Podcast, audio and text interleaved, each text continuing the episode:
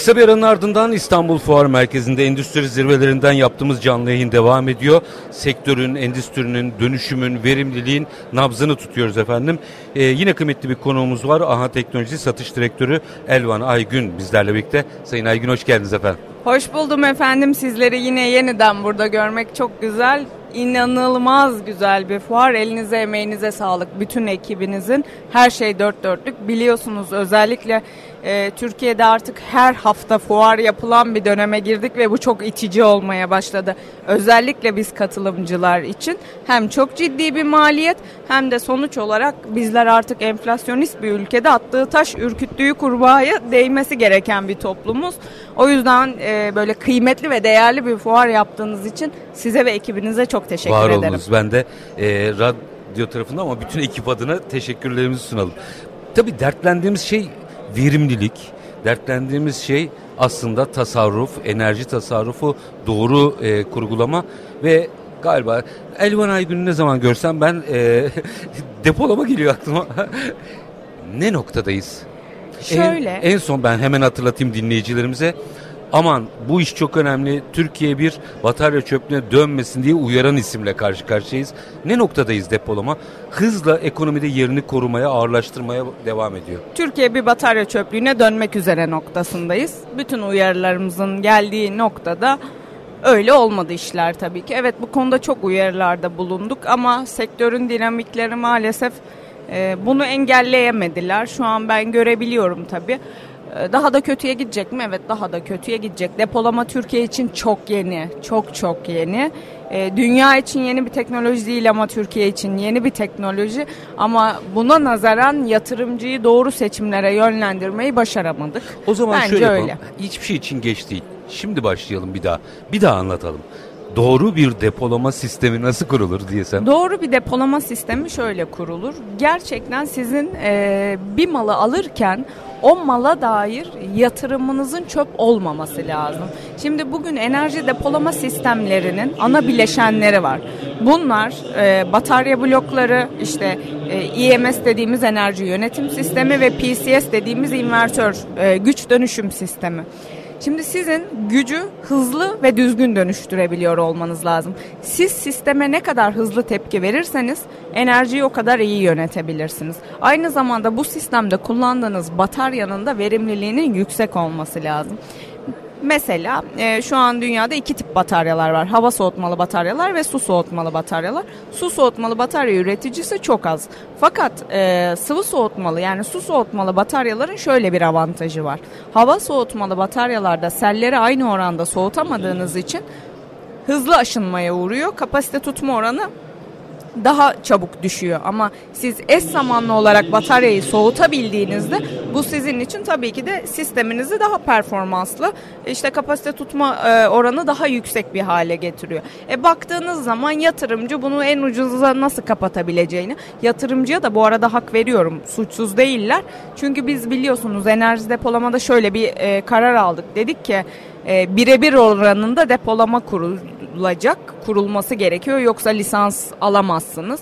Şimdi 10 megawatt rüzgar e, kuru, e, güneşte 10 megawatt, 10 megawatt güneş santrali kuran 10 megawatt da depolama kurmak zorunda. Gerçek ihtiyaç bu mu ama?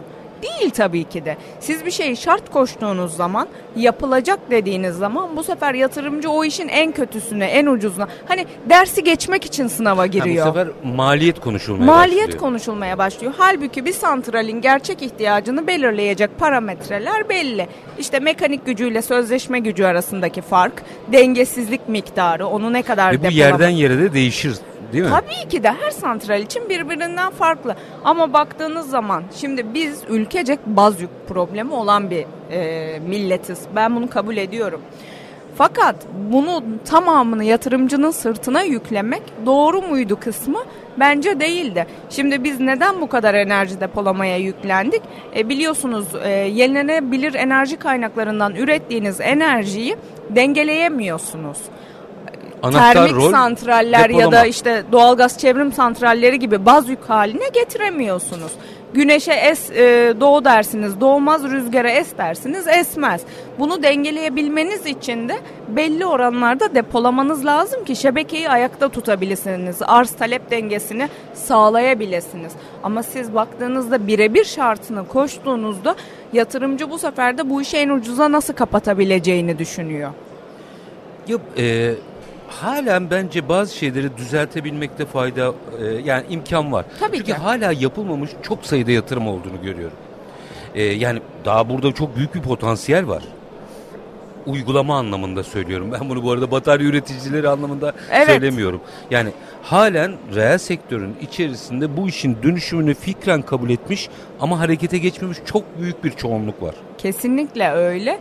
E, bu süreçte bir şeyler değişebilir. Yani belki işte bu santraller devreye alınmazsa, bu yatırımlar hayata geçmezse e, bu sefer de yönetmelikler değişmeye başlayacak.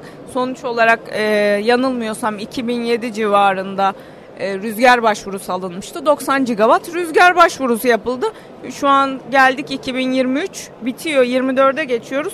Kurulu gücümüz rüzgarda 12'ye daha erişmek üzere 12 gigawatt'a. E ama 90 gigawatt başvuru vardı. Ne Onları oldu? e, bir ara şey şartı vardı. Aldıysan belli bir süre içerisinde hayata geçireceksin. O şart Şu anda da mu? var. Şu anda da var ama değişiyor her şey her gün. Yani şu anda da aldıysan 2 yıl içerisinde chatini işte e, kamulaştırmasını tamamlayıp kazma çakacak hale, santrali kurmaya başlayacak hale gelmen lazım. Mesela şu anda şunu da diyor yönetmelik.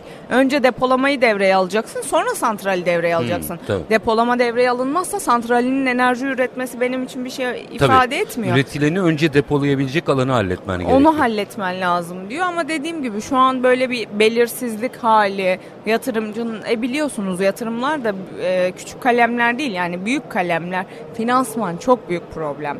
Yani bizim için değil ben bunu rahatlıkla söyleyebiliyorum. Biz kendi ürünlerimize finansman desteği sağlayabildiğimiz Bu için. Avrupa'dan gelen Evet biz. Avrupa'dan finansman sağlıyoruz. Ama genel anlamda baktığınızda Ama genel için çok zor. Yani herkes dikkatli benimle olunması gereken bir kalem tabii. Yani Çok. e, çokluk tartışılır. Yani sizin oradan elde ettiğiniz verim onu ödeyebildiği için çok mu değil mi tartışılır ama ilk finansmanı bulmanız gerekiyor. Kesinlikle şimdi o konuda rahatız. Ee, bizim yatırımcılarımız e, enerji depolama sistemleri kurmak istediği zaman biz yatırımcıya finansman desteği sağlıyoruz depolama kısmı için. Santral yatırımlarını kendileri yine öz kaynaklarıyla yapabilirler.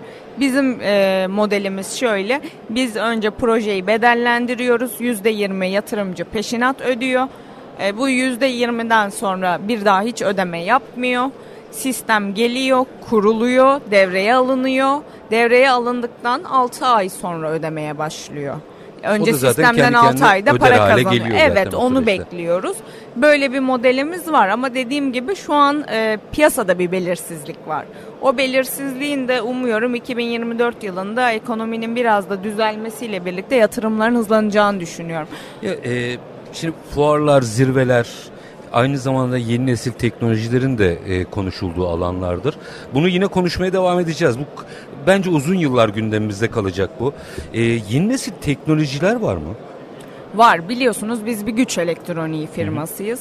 Ee, uzun yıllardır enerjiyi şimdi sizin enerjiden yana kazançlı olabilmeniz için tek koşul var. Kaybetmemeniz lazım. Verimli kullanacaksınız. Verimli kullanacaksınız. Yani en iyi enerji hiç kullanmadığın enerjidir. Bu hep böyledir, böyle olmuştur. Biz hep yıllardır kendimize bunu düstur edindik firma olarak. Bütün ARGE çalışmalarımızı enerjide verimliliği arttırmak üzerine, e, kayıpları kazanca çevirmek üzerine yaptık. Biliyorsunuz biz yerli aktif harmonik filtre üreticisiyiz ve aynı zamanda bu yılın e, son çeyreğinde de tamamladığımız SVG dediğimiz bir ürünümüz var. Bu statik var jeneratör olarak bütün dünyada geçiyor. Bu ürünün şöyle bir özelliği var. Bu ürün bizim bildiğimiz standart kompansasyonlara son. Yani şimdi siz bir fabrikanız ya da bir işletmeniz olduğunda bu böyle küçük bir market bile olabilir. Şimdi sizin her daim bir kompansasyona ihtiyacınız var. Tesis diyelim evet, tesislerinizin tamamının bir kompansasyon panosuna ihtiyacı var.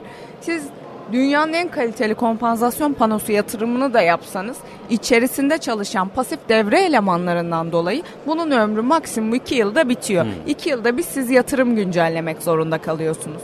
Biz de yerli SVG'mizi ürettik. Ee, SVG'mizi üretince şimdi şöyle oldu. Bir kere e, eski teknolojiyle bugünün teknolojisi fiyatta rekabet edebilir hale geldi. Hmm. Yerli olunca e, bu konuda ciddi yatırımlar ve ARGE çalışmaları yapıp maliyetleri minimize ettik ve bunun en büyük artısı şu bunu artık 10 yıl kullanabileceksiniz. 2'den 10'a mı çıktı? 2'den 10'a çıkardık. İşte size yeni nesil teknoloji dediğim evet, bu. Evet artık değiştirmek zorunda değilsiniz. Alacaksınız 10 yıl belki daha fazla çünkü bütün pasif devre elemanlarını devre dışı bıraktık. Artık bundan sonra direkt tak çalıştır sistemlerle bunu bir raf ürününe çevirdik bu arada. Çünkü biliyorsunuz ki e, şu an piyasanın biz kendimiz de bir e, fabrikamız olduğu için biz de çalışan bulmakta çok zorlanıyoruz. E, bütün pano firmalarının da en büyük problemi çalışan bulmak. Kalifiye elemana ulaşmak artık eskisi kadar kolay değil Çetin çok Bey gerçekten. Her sektörde üstelik. Her sektörde kesinlikle artık insanlar biraz da çalışmak istemiyorlar. Belki yorulduk, belki emeğimizin karşılığını alamadık. Çok farklı nedenleri var. Bir sürü farklı nedenleri var. Biz de dedik ki artık dedik herkesin işi kolaylaşsın. Çünkü sonuç olarak bir kompansasyon panosunun yapımında bir sürü eleman çalıştırmak zorundasınız. Ve bu elemanların kalifiye olması, işi biliyor olması lazım. Ama bu artık bizimki bir raf ürününe dönüştü. İşte farazi söylüyorum. Sizin bin kilo var e, kompansasyon ihtiyacınız varsa bizim artı eksi çalışan 100 kilo varlık modüllerimizden 10 taneyi birbirine bağlıyorsunuz ve takıp çalıştırıyorsunuz. Bu kadar. Bir raf ürünümüz var. Aktif harmonik filtreyle bunu başarmıştık 4 yıl önce. Şu an e, Türkiye'de en fazla tesisi bulunan, çalışan cihazı olan firma biziz. Yaklaşık 2000'den fazla sahada çalışan aktif harmonik filtremiz var. Ve böyle gerçekten Türkiye'nin devasal işte e, otomotiv firmaları, Türkiye'nin devlerinden beyaz eşya üreticileri, işte kağıt üreticileri, tekstilciler referans konusunda ve cihazların çalışma performansı olarak çok başarılıyız. Bir şey soracağım. Buyurun. Endüstriyel bir ürünü raf ürününe çevirmek kolay mı? Şimdi çok zordu başardık. Onu düşünüyorum şimdi.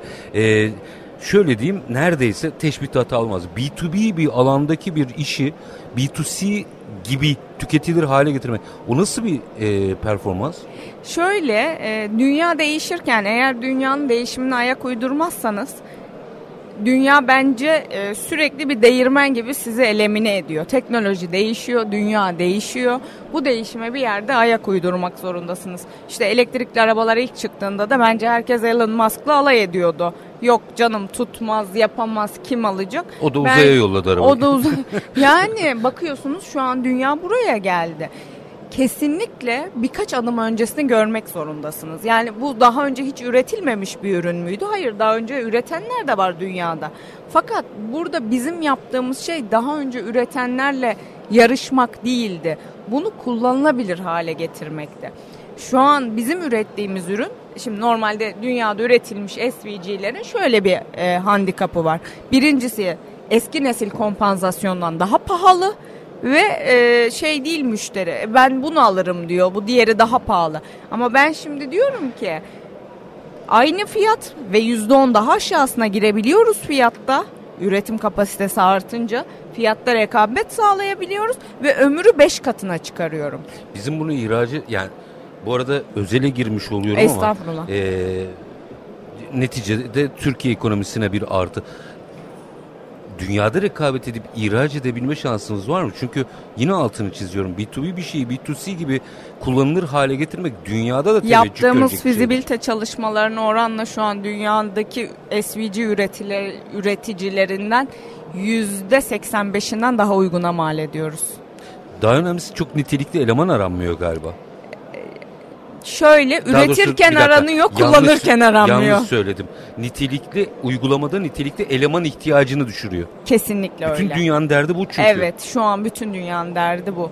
Bu sorunu çözmek lazım. Çünkü gerçekten dediğim gibi artık dünyanın hiçbir yerinde sadece bizim ülkemizde değil, e, eleman yetişmiyor. En büyük problem bu. Bir, bir dakikam var ama zorlayarak bunu soracağım. Ya yeni ekonomi böyle bir şey mi? İyi okuyup oradaki fırsatları görüp ona göre yatırımlar yapıp hatta belki de ürünleri şekillendirmek mi gerekiyor? Bakış açısını değiştirmek anlamında soruyorum bunu. Kesinlikle öyle ama ben e, bunu bir üretici olarak söylüyorum. Hı hı. Yani aynı zamanda o fabrikanın bir parçası olarak söylüyorum. Bu hayatta bir şeyleri başarmak istiyorsanız eğer kesinlikle devlet desteğine de aynı zamanda ihtiyacınız var. Evet biz bunu yaptık. Ne oldu? Benim gücüm ne kadar olabilir ya da ne kadar yapabilirim? Dünya ölçeğine çıkmak Dünya için Dünya ölçeğine çıkmam desteği. için birilerinin beni desteklemesi lazım. Ben bunu yaptım ama birilerinin de aynı zamanda bana katalizör olması lazım. Şimdi ben nereye erişebilirim? Irak'a erişebilirim. Belki çevre ülkelere erişebilirim. Ama ben bunu Endonezya'ya da satabilirim. Çin'e de satabilirim. Hindistan'a, Amerika'ya, Avrupa'ya özellikle bizden daha pahalı olan yere. Şimdi bunu üreten Avrupalı üreticiler de var ama benimle asla fiyatta rekabet edemezler. Demek ki orası da pazar. Orası benim için pazar ama benim bunun için desteğe ihtiyacım var. O yüzden de bizim ülkemizde bence e, devlet desteği az diyebiliriz aslında. Yani muhakkak birileri destekleniyordur ama doğru insanlar mı destekleniyor kısmında ben mağdurlardan biri olarak çok da desteklendiğimi Ya da şöyle demek lazım belki de e, bu destekleri daha proje odaklı nokta atışı e, yeniden gözden geçirmek Kesinlikle lazım. Demek öyle. daha belki doğru. Yoksa e, devlet zaten hani benim firmalarım büyüsün diye destekliyor ama birazcık daha belki e, nasıl bakış açısı değiştiyse dünyada onları da bir gözden geçirmek gerekiyor. Sözlerinizden bunu anlıyorum. Kesinlikle öyle. Gerçekten doğru yatırımı desteklemek lazım. Her şey desteklenmeye muktedir değil. Emeğinize sağlık. Ee, ama yine batarya konuşacağız. Yine depolama konuşacağız. Fakat gördüğüm kadarıyla yeni nesil teknolojiler de artık e, ilginç bir şekilde sahaya çıkıyor. E, ben metodolojiyi çok beğendim. Demek ki bunu birçok sektörde daha fazla konuşmamız gerekecek sektörleri görün, kullanışına bakın. Oradan mutlaka yeni bir inovasyon, inovatif bir iş çıkabilir. Ee, AHA Teknoloji Satış Direktörü Elvan Aygün çok çok teşekkür ediyorum. Ben çok teşekkür ederim. Güç elektroniği, enerji ve verimliliğin olduğu daha birçok programda tekrardan görüşmek üzere. Kendinize iyi bakın. Hoşçakalın. Sizler de. Kısa bir ara aranın ardından zirveden yaptığımız canlı yayın devam edecek. Yine konuklarımız olacak. Lütfen bizden ayrılmayın.